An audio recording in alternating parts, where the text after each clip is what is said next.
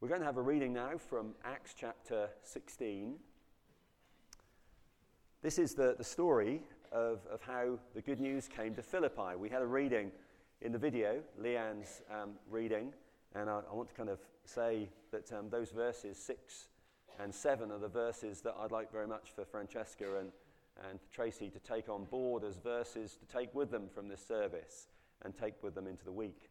Um, and I think that um, you, will kind of understand why I'm reading this story from Acts 16, which is um, when the good news hit Philippi. So, uh, Acts chapter 16 and from verse 16.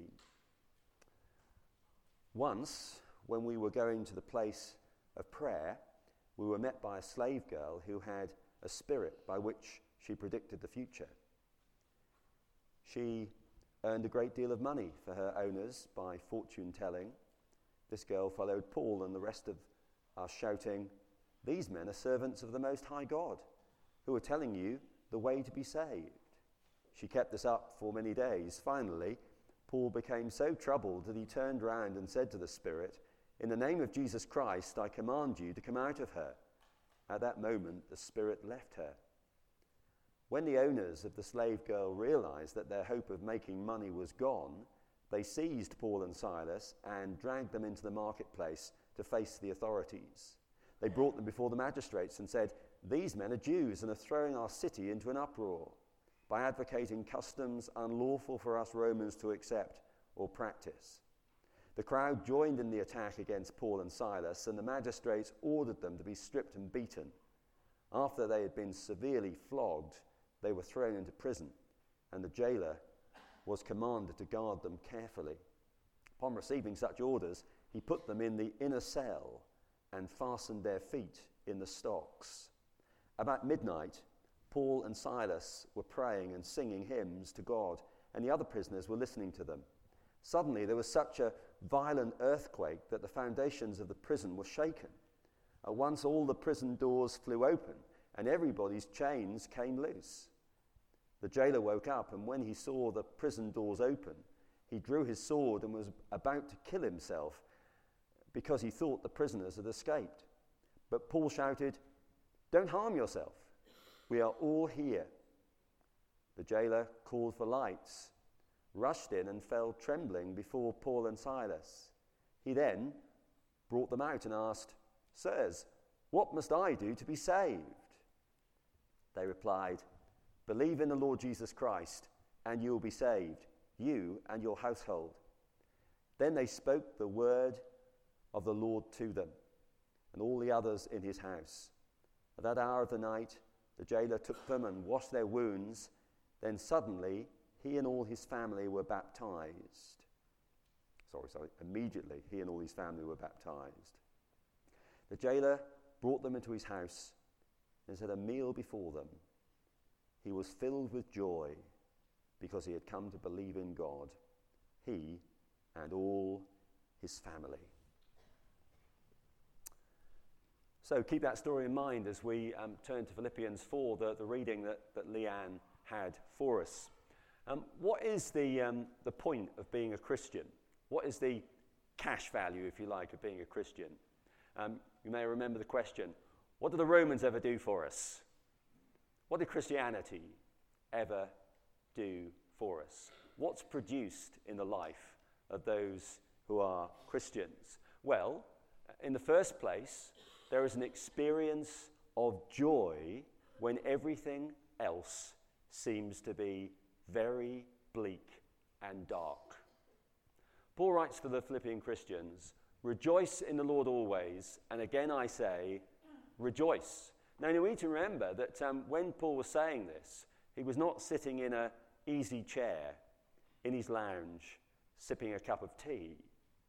He was in a prison cell when he wrote this Rejoice in the Lord always, and again I say, rejoice. Joy in a place of darkness.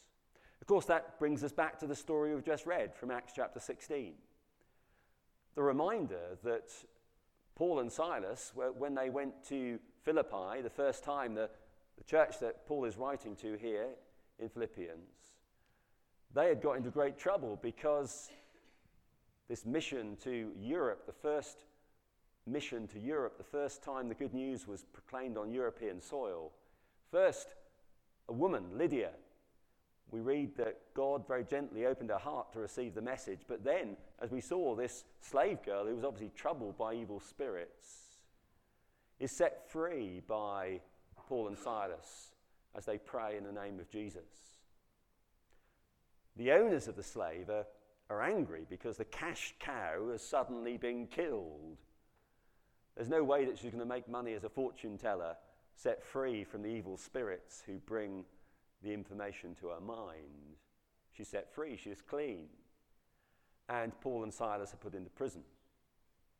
And we read that when they're in prison, at midnight, they sing hymns and pray to God.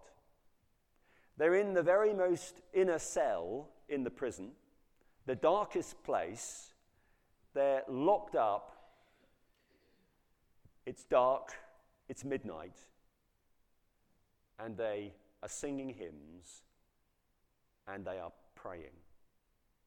Paul writes to them about a joy that can be experienced in the darkest place because he has experienced joy in the darkest place. That's the whole point. It's not a kind of theoretical statement. Um, you know, sometimes when people talk about being really happy in Jesus, sometimes people want to give them a punch. Because it can feel sometimes a little bit hackneyed and phony. But here's a man who actually was in the dark and did experience great joy. He was not just whistling in the dark, he was singing hymns of praise to God in the dark, songs in the night. That's a remarkable thing. What do you do at night when you wake up? Maybe you go to the loo. Maybe you have a cup of tea. Maybe you count sheep. Maybe you worry about scenarios in your life or family. Paul and Silas, awake at midnight, sing hymns. There are 150 psalms, and maybe they worked their way through them and they prayed. The Lord's my shepherd, I will not be in want. Joy, joy in believing in Jesus. Rejoice in the Lord always. And again, I say, rejoice. Someone has said that um, joy is the echo of God's life within us. You know, we can, we can kind of understand why people are negative. We can understand why people grumble, and those things are often the default options in people's lives. Joy is not so spontaneous. Joy is something that needs to be produced and generally produced from another place. Um, rightly, C.S. Lewis, when he spoke about his conversion, gave it the title Surprised by Joy. Joy is the echo of God's life within us, God prompting us to realize that there is something better, maybe, than our present circumstances, something better in relationship to Him. So there they are, Paul and Silas, about midnight, and they are in the prison cell and they are rejoicing. They knew what it was to trust in the living God, they knew what it was to rejoice in the Lord Jesus. And the other prisoners were listening to them. They had great joy in Jesus and they were interested. What, what, what, are these people singing? Why are these people singing? How can they be so happy when things have been taken away from them, when their freedom has gone, and they're in a prison cell in the darkness of the night? Joy is not an isolated and occasional consequence of faith, but an integral part of the whole relation to God. When Jesus gets in to our life, joy gets in with him. Jesus and joy, they seem to come together, always come together. I mentioned C.S. Lewis. Um, he speaks about being surprised by joy, and he speaks about the experience in his life of stabs of joy. He speaks about three stabs of joy as he was growing up. And the first was this young man who had lost his mother as a, a very young boy and had been sent away to a, a really cold and unwelcome boarding school from, but by his father, sent from Ulster, where he was born, um, to, to, to England. He said his first stab of joy was reading Beatrix Potter's Squirrel Nutkins. And you kind of think, well, praise God that C.S. C.S. Lewis experienced joy in reading a children's story. Maybe that's what got him going. Maybe that's what made him such a, a great writer, um, writing the Chronicles of Narnia and so many other things. Joy comes into our life as an echo of the life of God in numerous ways, sometimes by a mother's touch, sometimes by an act of kindness by a stranger, sometimes the sheer delight in a lovely, well written book, a beautiful piece of music, or an amazing painting. The joy may be of a, a well painted wall, not by me, but by someone else. A stab of joy. The final stab of joy, C.S. Lewis said, was someone speaking to him about Jesus. There are stabs of joy in human life. And when we are stabbed by joy by Jesus, there is great freedom. You've heard these words before. I, I used these words first um, at um, Derek and Marilyn's wedding, if you remember. The bad news is there is no corner of reality where joy is not related to pain.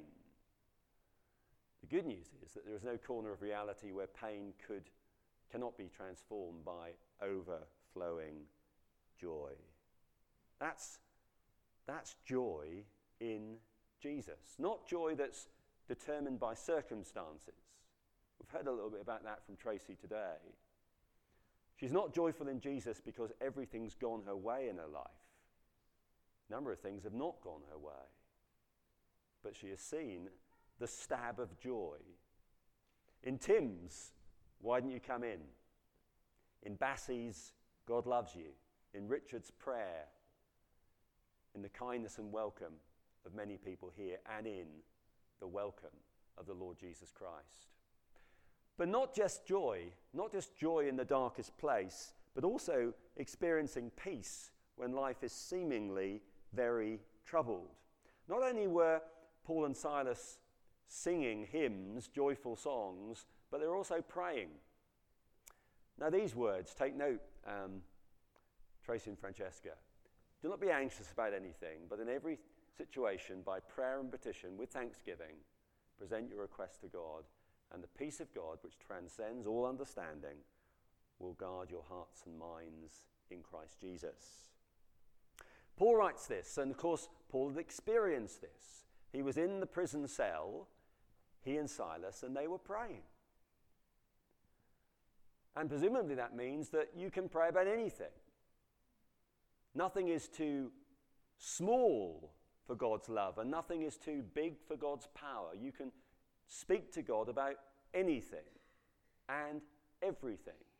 And Paul and Silas were able to speak to him about being in the prison cell. What did they pray? Um, imagine what they prayed. Lord, maybe they prayed, get us out of here. Maybe they prayed, use us in here to touch the hearts of people who are in this place. Maybe they said, gain great glory to yourself.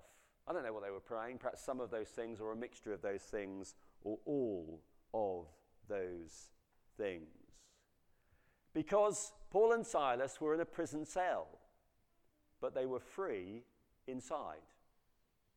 There are many people around the world who are in prison because they're believers in the Lord Jesus Christ. Many. But they're free inside. You can't put chains on the human spirit. You can't put chains on a human heart. The heart that Jesus sets free is free indeed.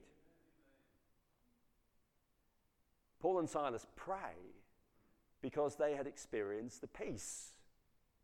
There's something very beautiful about this. You know, Paul goes on to say um, here in Philippians chapter 4 Finally, brothers, whatever is true, whatever is noble, whatever is right, whatever is pure, whatever is lovely, whatever is admirable, if anything is excellent or praiseworthy, think about such things. Whatever you have learned or received or heard from me or seen in me, put it into practice, and the God of peace will be with you. And the story of Paul arriving in Philippi was very beautiful, wasn't it? A woman, a rich woman, in a prayer meeting by a river that Paul visits. And while Paul speaks, the Lord gently opens up her heart to receive the message. Not violating her, not abusing her, but gently opening her life to an alternative way of thinking and living, a revolution. Or the slave girl who was abused by a master, who was used and exploited, but who, through the good news, was set free. What a beautiful thing that is. And then, finally, the jailer. We come to in a moment. And the God of peace will be with you. Not only peace will guard your heart and mind as it guarded the hearts and minds of Paul and Silas, but the peace of God with you. You see, the peace of God is not kept in some secret place in the church building and we encounter it only here. The peace of God goes with us wherever we are, whatever our circumstances, in the worst of conditions and the best of conditions. And the peace of God will be with you. That's a good promise, isn't it? What a great promise that is. It is well with my soul. It is well. Peace of God in the Lord Jesus Christ. So, Paul and Silas, don't worry about anything. Instead, pray about everything. Tell God what you need and thank Him for all He has done. What were Paul and Silas praying? Oh, Lord, please get us out of here. Um, Lord, please do something to change the hearts and minds of people around us. Lord, please give glory to your name. Everything was pretty peaceful in the prison. The jailer had gone to sleep. The prisoners were all safe in their cells, chained to their cells.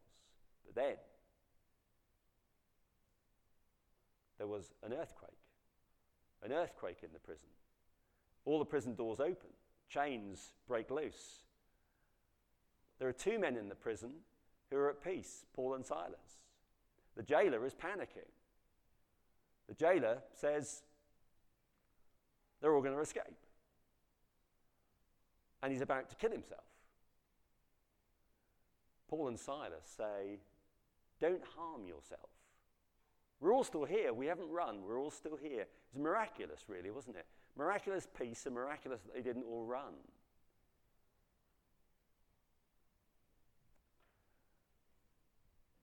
Sirs, what should we do to be saved? Or maybe, as someone kind of translated it, Gentlemen, how can you get me out of this mess?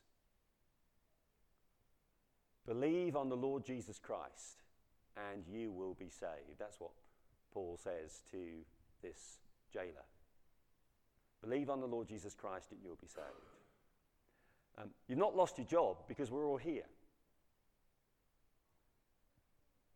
But there's more to lose than your job. You can lose your soul, and you can save your soul. Believe on the Lord Jesus Christ, and you will be saved. The jailer had not gone to bed that night with the agenda of meeting Jesus, but maybe the prayers of Paul and Silas just opened up the situation where he was ready to do just what Paul said believe on the Lord Jesus Christ, and you will be saved. And of course, he believes out loud. He believes by being baptized, by confessing faith in the Lord Jesus Christ. A few weeks back, we used these three words accept, believe, commit. And, and, Tracy kind of alluded to this a little bit this morning by saying, you know, that if you were to ask me on paper, um, I, I, would have been a Christian um, a long time ago. But in terms of reality, in terms of experience, um, something has happened to me recently, which has changed my life. Some people accept the facts about Jesus. They believe that he is who he says he is. There's a, there's a group of students over at Sussex University. They had a, um, an event this last week or so, and they had a, um, a message board up that gave certain options as to what happened to the body of Jesus after he died, including the option that he was raised from the dead. And nearly everybody, nearly all the students, ticked he's raised from the dead because that's the right answer, isn't it? Or, or that's the right answer that people um, are expected to give. We accept the facts, but we need to believe them.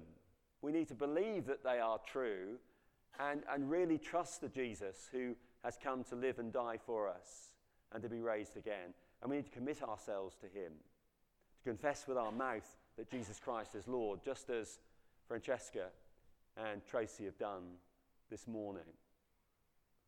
And that's what happened. The jailer and his household, they were baptized in the name of Jesus. And there's a great note in the story that we read that that household was now full of joy. The jailer brought them into his house and set a meal before them. He was filled with joy because he had come to believe in God, he and his whole family. Earlier in the previous day, he was the jailer,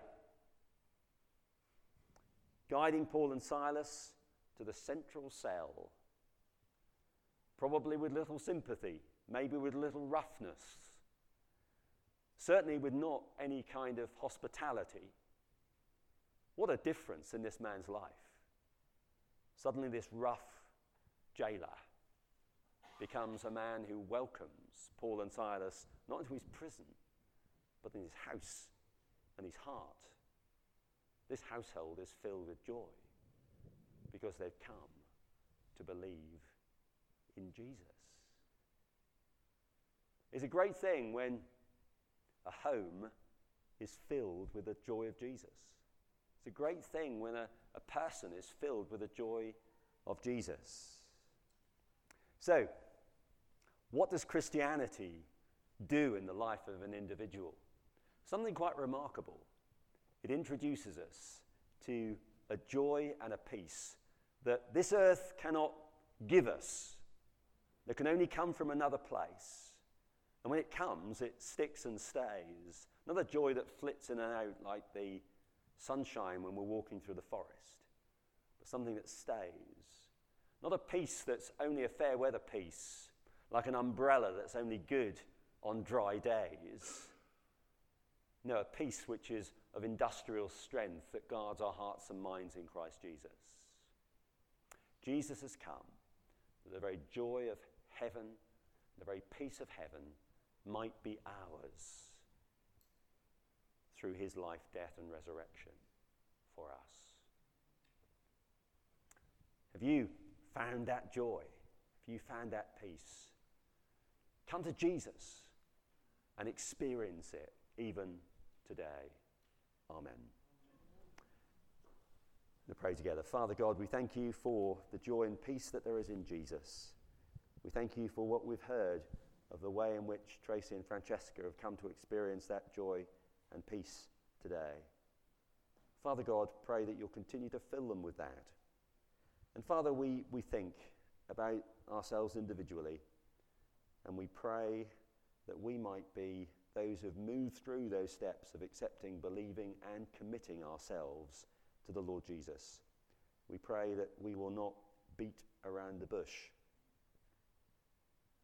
We pray that we will be real with you and open to you. Father God, we thank you that in Jesus there is a friend who will sustain us for the long haul, who will sustain us all our days. We thank you. In Jesus' name, amen.